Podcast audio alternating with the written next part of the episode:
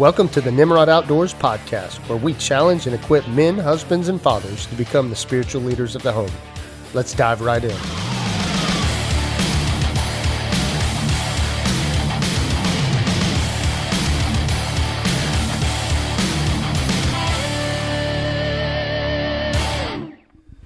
Well, good morning and welcome to the Nimrod Outdoors podcast. My name is M.A. Dozier, um, and I am glad to be back with you again today.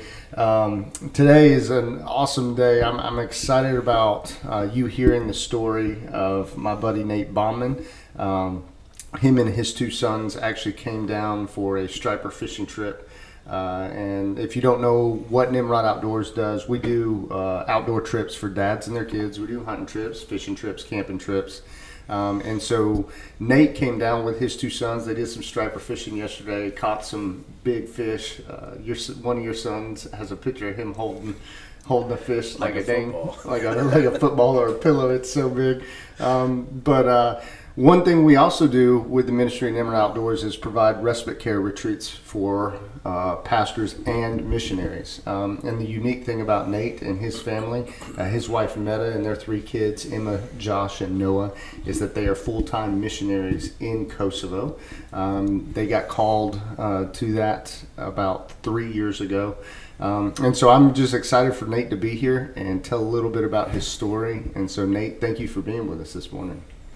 Man, MA, thank you so much for having me. And what a blast we've had down here so far, visiting and getting to fish yesterday. And um, but I think even more just sitting around the fire, talking, and um, just catching up. It's been really, really good. Well, good, man, good. So, uh, well, let, let's not waste any time. Let, let's dive right in. And uh, so, Nate, tell me a little bit about your story um, and how God even called you to missions to begin with. Yeah, well, thank you so much, Ma, again, and I'm humbled to be able to share with you with you all this morning. Um, my story is not too different than a lot of people's, where um, I grew up in a, a broken home. Uh, my dad had um, a lot of addiction issues and other. Um, he dealt with narcissism and some other major problems, um, and it ended up driving a permanent wedge between he and my mom. And so when I was uh, 16 years old, my mom and uh, myself and my younger sister and brother, we ended up moving from Florida to Western North Carolina to the Hendersonville area. And that was one of the most difficult uh, chapters in my life, but God used that as almost like a trumpet in my soul, uh, as a wake up call, a clarion call, if you would. I was actually reading um, the book Nate Saint Jungle Pilot. Nate Saint was one of the missionary martyrs who was killed in Ecuador in 1956, I believe.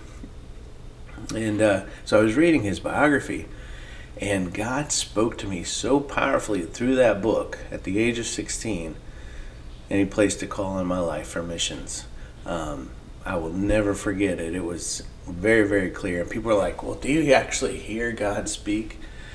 Not audibly through your ears, you hear it in your heart, and it is clear. And that's what happened to me. And um, and although my my personal life, my my course in life wavered from time to time from that calling, I'm so thankful that almost 30 years later, we finally got to the mission field by college, when I got into college, I still really felt called to missions. We did a lot of short term trips. Um, guys, if you've never been on a mission trip, even a short term trip for a week or two, I would say take the opportunity and go. To be able to spend time in another culture, meet different people, eat different types of food, um, all your senses are heightened um, and it's all for the gospel. I mean, what a rush! And, and, and is there a better thing out there to do for the kingdom? I can't think of anything, and maybe I'm just a little biased, but man, it's awesome. That's great. Um, so, short term trips through college, still felt that call very clearly on my life. Um, ended up getting married to uh, Julie, my first wife, in 2000 and in 2001, we moved um, from Tennessee down to New Orleans for seminary. We um, had the intention, though, obviously, of studying missions and trying to prepare to become missionaries, and and so we were able to do that. But the doors just never opened. We did several short-term trips during that time, um, but as far as something long-term, launching out, just Julie and I, that wasn't God's plan at that time uh, in our lives. And so I went to seminary. Julie went to seminary. We spent about eight years down in New Orleans, and um, ended up moving back to Tennessee, wondering, kind of scratching our heads, what God, what do you have for us? What are we doing? What we have this education, we have this calling, that we just need to go, and the uh, the doors just uh, continue to close in front of us. Let me let me interrupt you there, and Nate, let me ask you a question. Like, what? Talk to me about you and Julie's mindset of you had that calling, you had the passion, but the doors were not opening. Like, um, walk me through a little bit about your process there, and was there frustration? Was there anger? Was there just were you an awesome follower of Christ and said, "Hey God, you know what? I'm willing to do whatever, and I'm good if you don't send me." Uh, t- talk to me a little bit about that. No, I wasn't. I wasn't very awesome in that moment uh, through that period of time. No, there was there was a lot of confusion, a lot of head scratching, a lot of questioning. Like, God, this is what we both want to do you've called us together as a, as a couple, as a married couple, to do this. Why aren't we there yet? And so frustration, confusion, all those emotions were part of it. Yeah. Well, thank you for uh, being honest about that. Yeah. So we were we were really just at a point of our in our lives where we're both working full time and um, just wondering, okay, God, what's next? What do you have next for us? And at the time, the only jobs we could get and, and there's nothing nothing wrong with this. I absolutely love my time uh, in social work, but we are both working in social work in the foster care system, and um, and it just dawned on both of us, why don't we become foster parents? Here we were um, married. We've been married for about ten years at that time, and um, weren't able to have children of our own, and always wanted a family. Like, okay, maybe this is the direction God would have for us. And sure enough, we we were able to go ahead and get um, approved and, and trained to be foster parents in the state of Tennessee. We were approved at the end of November, and on December 6th, we got a call for our first, ended up being our first son, Noah.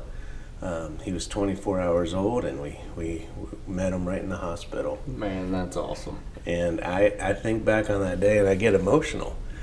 Even though I've never had kids of my own through the actual birth system, I do know what it's like to take a, a brand new baby home from the hospital, and and and I'm still um, super proud and emotional about it today.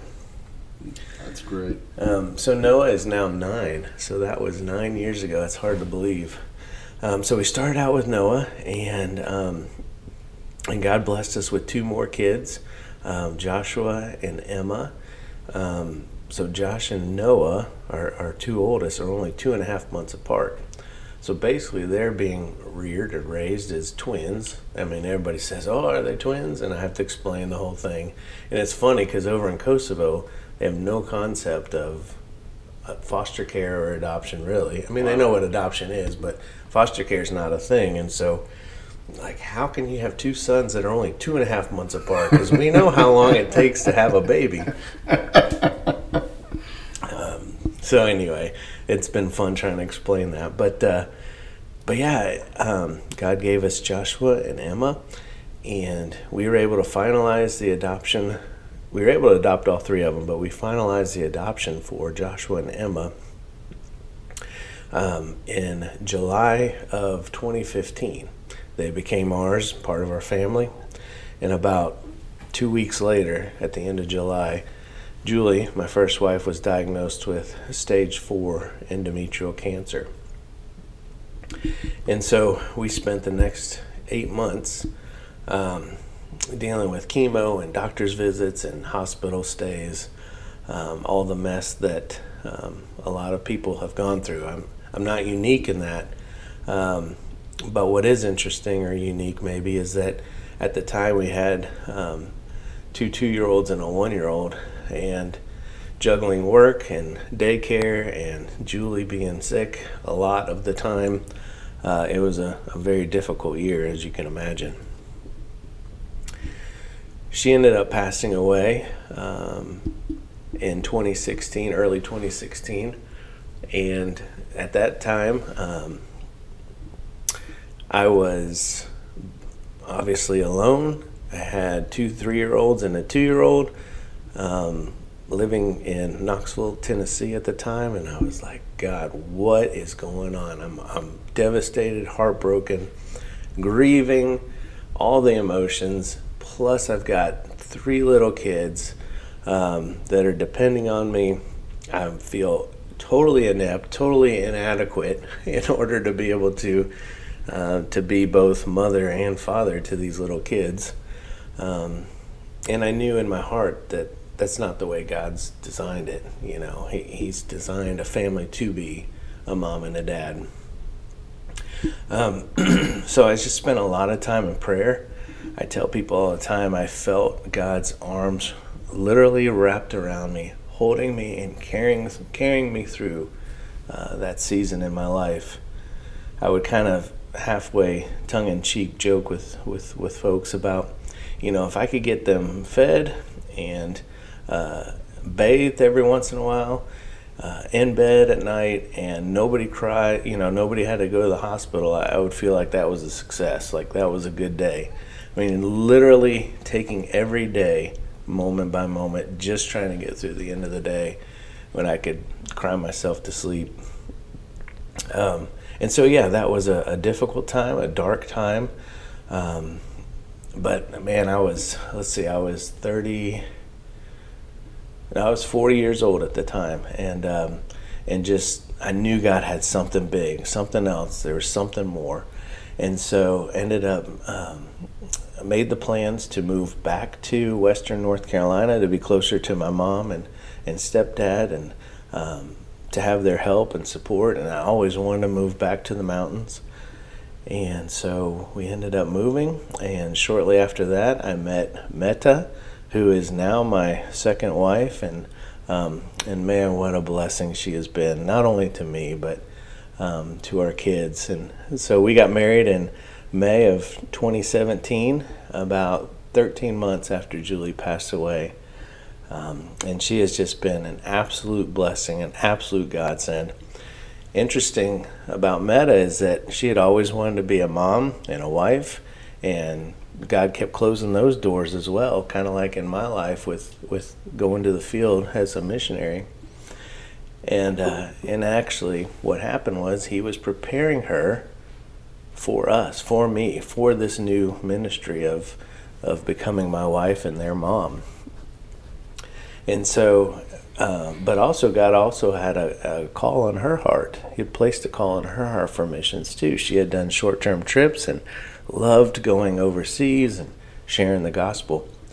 And so um, it was just a beautiful picture of God bringing two people together with backstories and, and, and baggage and, and different things, but bringing us together to form uh, a more beautiful uh, tapestry of what his plan was for our lives and for my life personally. And so we got married and still didn't really think about the mission field that much. We were just trying to create a home and get settled in. And um, but it was only about six months after we got married that somebody put a bug in our ear and said, "Hey, why don't you go explore uh, the organization that we're with? Why don't you go check them out and and just see about going to the mission field full time and we're like yeah whatever. But we started praying about it. Ended up filling out the paperwork and got the paperwork in just at the deadline um, for this event that they were having to be able to go down there check out the organization and just it's just kind of an exploration type of process. Um, still no commitment but just wanted to go see. And sure enough man you talk about doors closing earlier, the doors now were flying open. I mean, every step we took, there was movement, there was um, God's just, His presence was there. It was absolutely amazing. And we found ourselves in the process of raising support, becoming missionaries within a year of being married um, wow. to Metta. And so talk about a whirlwind. It was crazy. And so, yeah, so we got married in uh, May of 2017 and ended up in Kosovo on the ground in September of 2019, and we've been there ever since. Man, that's that's amazing. Um, I, w- I want to unpack that a little bit because um, Nate, your story has always inspired me, and uh, just even watching you with your boys this weekend, uh, Chelsea and I were talking about the amount of patience that you you bestow, um, and just uh, you know how how well you love them. So tell me a little bit about you know you felt called to missions, which is exciting and awesome, and Metta felt called to missions.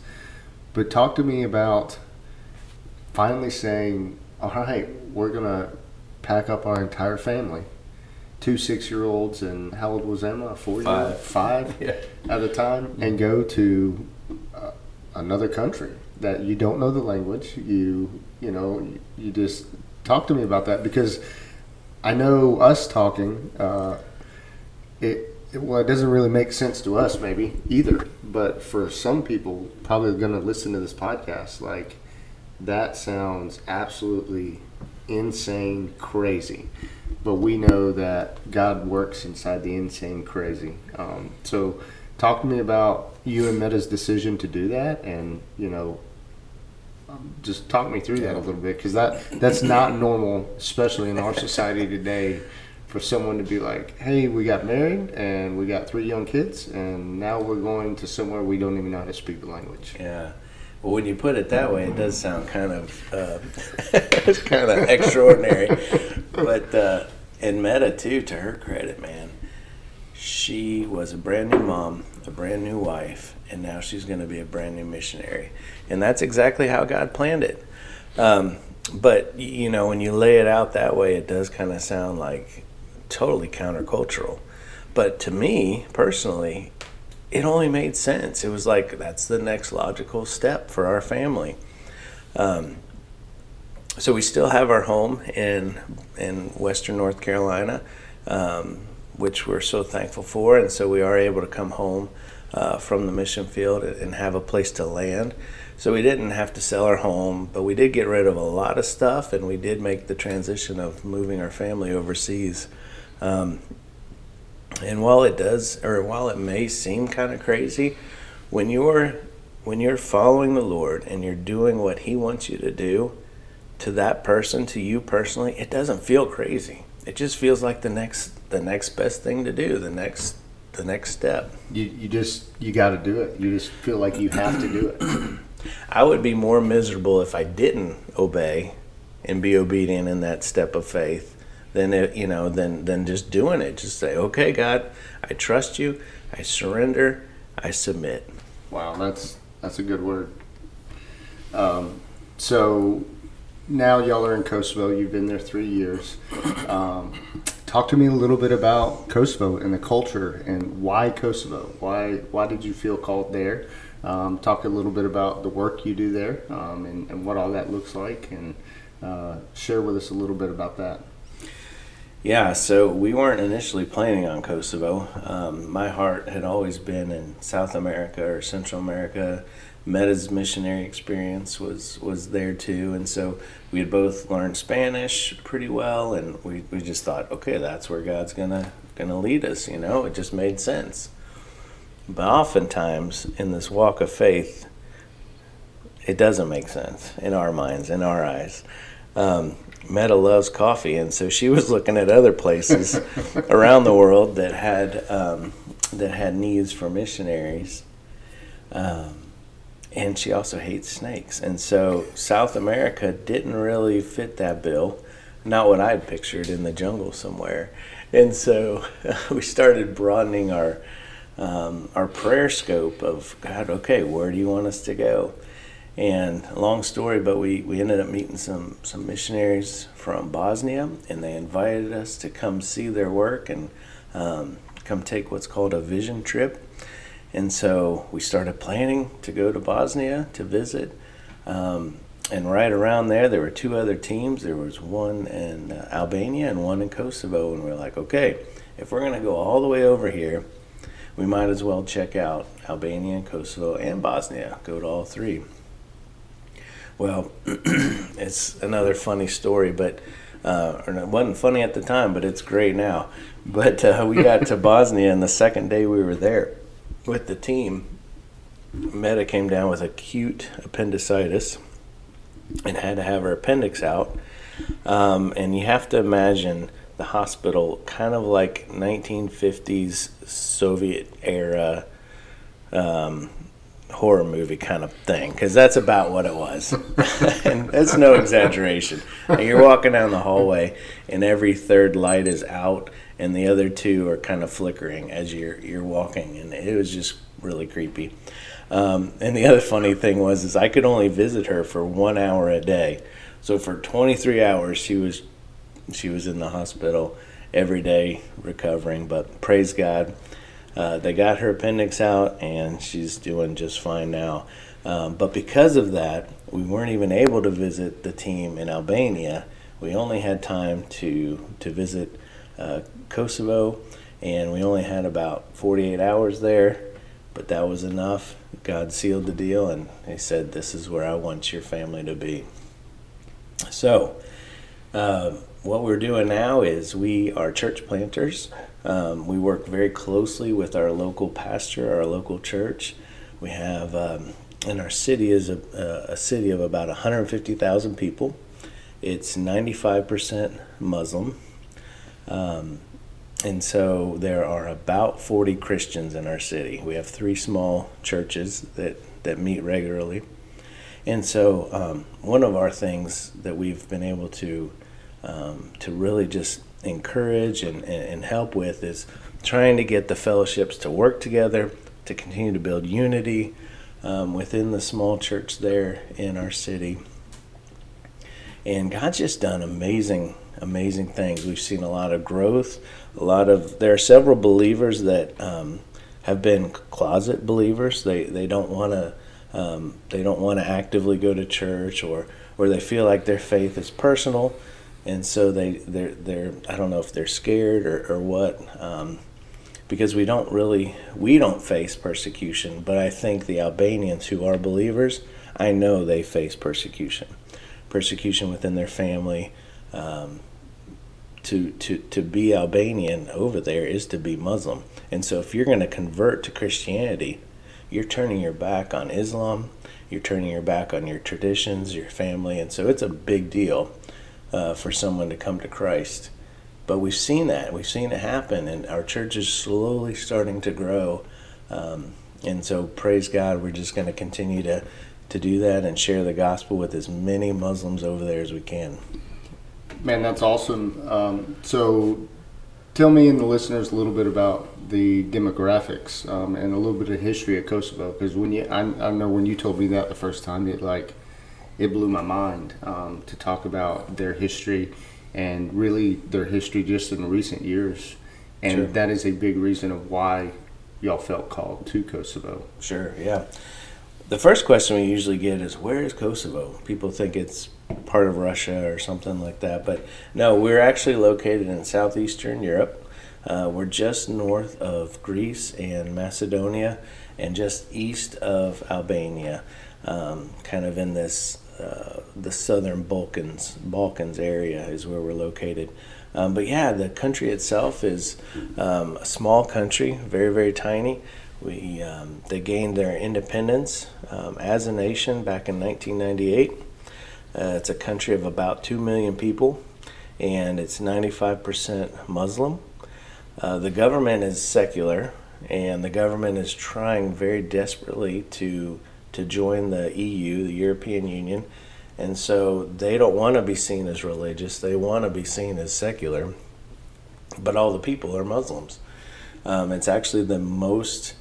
Uh, it has the highest concentration of Muslims in all of Europe. So it's the most Muslimy, if I could say that, country in all of Europe. And so that was a big reason why um, we felt called to go there. Uh, the need is so great you walk the streets and by the way I'm, I'm hoping to get ma and, and chelsea over to visit us in the next couple years but we would love it but you walk the streets and everywhere you look every single person you make eye contact or every face you see, you know they're lost.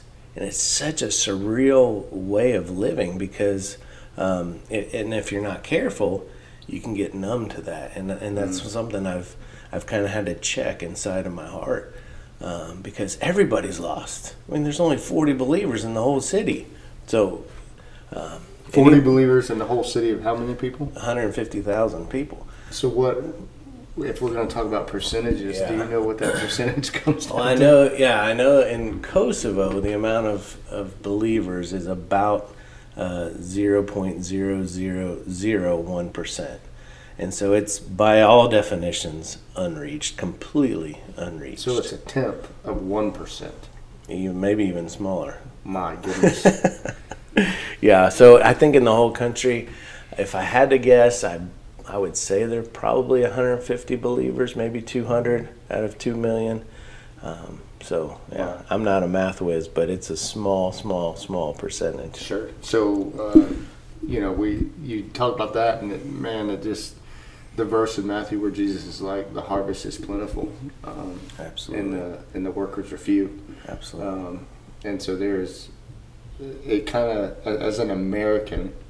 Um, even as an American in me that has been overseas and seen different cultures, that statistic right there mm-hmm. still mm. just blows my mind. Like I can't comprehend it because I live in the middle of rural Georgia, mm. in the middle of nowhere, Georgia, and yet there are still probably ten or fifteen churches uh-huh. within a twenty mile radius of me in remote Georgia, uh-huh. and so uh, at evangelical churches, you yeah. know, and yeah. so to think I live in the middle of nowhere, Georgia, but there's still access to 15 or 20 churches that I could get up to any Sunday morning and go to no problem. To now, you have an entire country of 2 million people, and you got less than a tenth of 1%. Mm. Um, it, it's mind boggling to me a little bit. It is. It, it's staggering if you think of it that way. Um, you know, people ask us all the time, well, well, there's there's needs here. There are lost people right here in this neighborhood. Why why would you need to pack up your family and move overseas?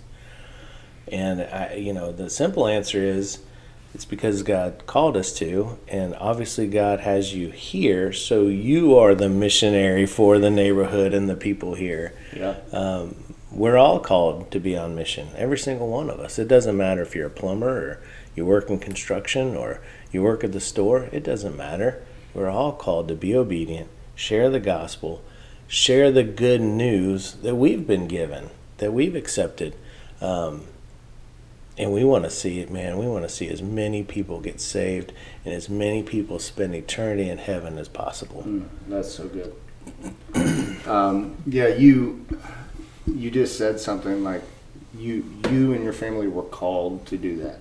Um, and man, that's something that's that's firm on my heart. Um, and I've talked about on this podcast before is what is God calling you to do? Um, and you can't just simply look at, you know, the Doziers can't look at the Baumans and be like, oh, that's it. We got to go do that. Um, or, you know, look at another person, uh, you know, even godly people in our lives and look at and see what they're doing and say, well, if I'm going to be godly and I got to go do that. No, we really individually have to sit down at the feet of Jesus and say, What are you calling me to do? Because if the Doziers did what the Bauman's are doing, it may be godly, but it is not what God called the Doziers to do. And so, therefore, we're being disobedient. Um, and so, man, in simple words, what you just told me was your family is just being obedient to what God called you to do. Um, and so maybe you're sitting here listening to this today and God's calling you to do something. Um, you know, I think what Nate would say, what I'm saying is you just need to be obedient to that. Um, Absolutely. Um, and even if it doesn't look like, I mean, Nate, I know we just moved two states down. Um, you moved overseas. But I know in our life, even just moving two states down, people were asking questions, and and good Christian, quote unquote, godly folks, mm-hmm, mm-hmm. asking questions of we don't understand this. Um, and you kind of alluded to the fact earlier that it, it doesn't make sense except for the fact that God called you to do that and called your family to do it. Um, and so I know for us moving down here, it didn't make sense to the world. And really, if I got outside of the realm of the bubble of what God had called me to do, looking at it, it didn't make sense. But if God called us to do it, we need to be obedient. Yeah, yeah. And if it doesn't make sense in in the Christians, you know, the Christian realm, the Christian bubble, if it doesn't make sense in their eyes, you know it doesn't make sense in the world's eyes. But neither did Jesus' life. His life didn't make sense in his time and in his culture and the things that he did and the people that he hung out with. Um, and so, yeah, I would just continue to, to encourage anybody. If God is calling you to do something, by all means, the faster you submit to it, humble yourself and say, Yes, Lord, here I am, send me, I'll do it, I'll do whatever you're asking me to do. Your life is going to be richer, fuller, um, full of joy. I mean, there's just so many adjectives that you could just throw in there, um, and your life will be so much better. Yeah. Well, you said something um, the other day or yesterday while we were on the boat, um, you know, taking the kids swimming and letting them enjoy the lake a little bit. And you said something, you were directing it toward me, but I could see on your face and in your heart it was it was coming from your own life and and you said, "Man, what a blessing it is to live out a life in what you're doing, something you enjoy doing." Um, and for me, I love the outdoors. I love loving on people. Um, my whole family does. That's something we enjoy. We look forward to hosting people to just love on them lavishly. Mm. Um, but yet, in your face and your heart, you might have been talking about me, but I could tell it was coming from yeah. you being called to missions in Kosovo, um, and that that fills you up, and that that gives you and your family joy. Um, and so, is there hardships in it? Absolutely. Is there struggles? Absolutely. I mean, you know, I, I hope I'm not overstepping here, but Metta lost one of her parents mm-hmm. while y'all were over there, and you lost your dad. Yep. Um, they both passed away, and so um, being that far away and losing a parent, um, you know, that's always in the back end of your mind. So there's always hurdles. Mm-hmm. But I think listening to you talk and your comment to me that was directed toward me, but coming from your heart, sure.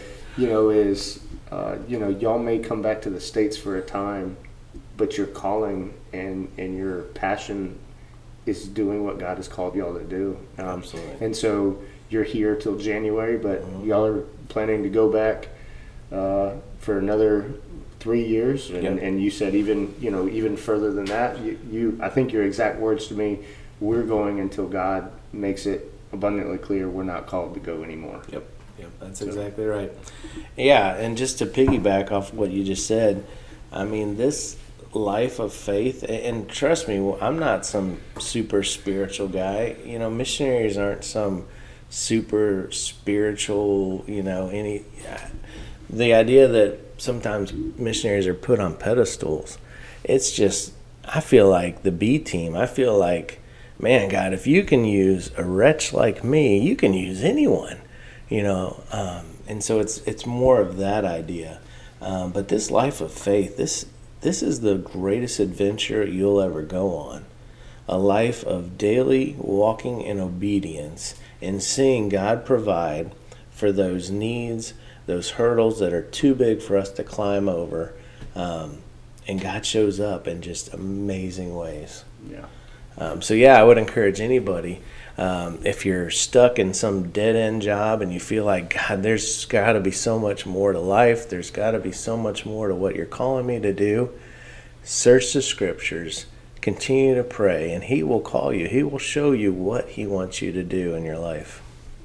Man, that's that's great. So, Nate, let me ask you a question. If if somebody wanted to um, keep up with you guys, um, getting you know, or even maybe reach out to you know, just ask for some encouragement or knowledge or ask questions of like you know what organization are you with like how did you go through this mm-hmm. process tell me how they best can um, stay in touch with you guys um, i know y'all do a newsletter and stuff like that but how can they get in touch with you guys yeah so probably email would be the best um, and I, I I'm happy to give my email here, but um, well, we'll what we'll do is we'll put it in the link. Chelsea, perfect. in the link. Perfect. Yeah, yeah. So yeah, reach out to us um, via email, and we'll be glad or happy to, to add you to our um, our email newsletter. That's it's a quarterly newsletter, um, and yeah, you're able to, to, to keep up with all the the happenings going on with the Baumans.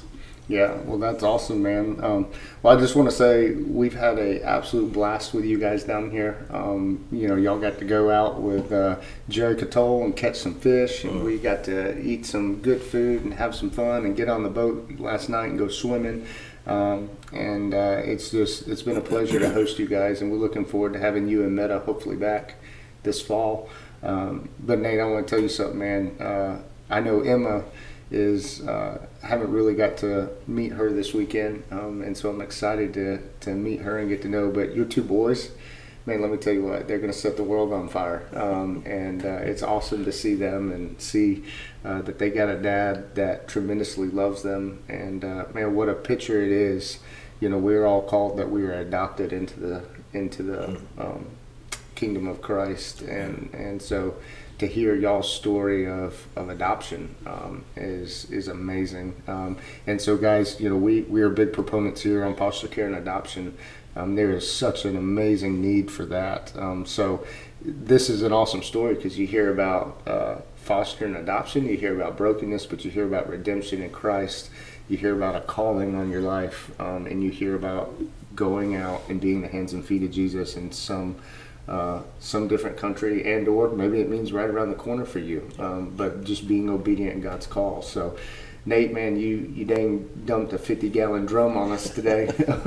And a lot to soak in and a lot to um, you know mull over but but nate thank you for being with us today. Um, and uh, i'm excited to continue this relationship with you guys um, and, and hopefully chelsea and i and maybe even the kids can come over to Kosovo uh, here in the next yes, year or so yes. and enjoy some time. But thank you for being with us. Oh, thank you so much for having me. Thank you for this opportunity to share um, a little bit of, of my story and my heart and, and the, the calling that God's placed on, on my life, um, not only for fostering and adoption, which is a huge passion of mine, uh, but also missions and sharing the gospel. Um, we're all called to do something. We're all called to share with our neighbors, our, our, our oikos, our people around us. And so I would just encourage you out there to be obedient and do what God's asking you to do. Man, good word. Well, guys, uh, thank you for listening. As always, stay humble, stay focused, and keep pressing. Y'all have a great week.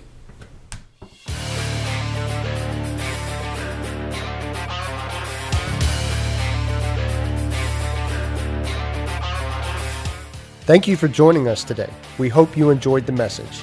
If you would like to learn more about the ministry of Nimrod Outdoors, find us on Facebook or look us up at nimrodoutdoors.com. We hope you have a great day, and we hope to see you next time.